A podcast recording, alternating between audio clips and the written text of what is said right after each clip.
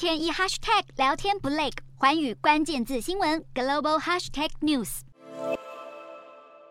放眼望去，飞弹残骸多到数不清，足见俄军的猛烈攻势。俄罗斯二十二号再次发射大量巡弋飞弹，对乌克兰城市发动大规模攻击，其中又有能源基础建设遇袭，导致全国多地停电。不过，乌克兰空军表示，俄军发射的三十三枚飞弹中有十八枚被成功击落。俄罗斯十号以来针对乌克兰电力基础设施的猛烈攻击，已经造成乌克兰全国百分之四四十的发电系统瘫痪，其中火力发电系统更是损失半数以上。目前乌克兰全境有超过一百万个家庭无电可用。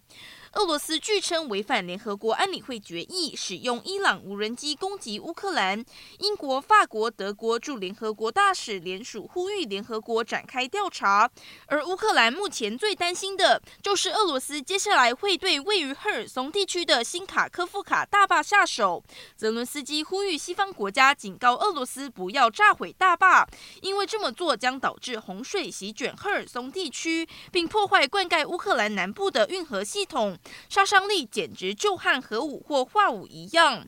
俄罗斯面对乌克兰近期的强势反攻，在赫尔松扶植的政府呼吁当地民众撤离，前往俄国。基辅谴责这么做，如同将当地民众驱逐出境。俄罗斯持续加强攻势，与美国所领导的北约组织紧张关系也日益加剧。美国陆军第一百零一空降师时隔近八十年来首度被部署到欧洲，随时准备前往乌克兰保卫北约土地。不过，美国总统拜登持续强调，目前还是没有计划向乌克兰派遣美军。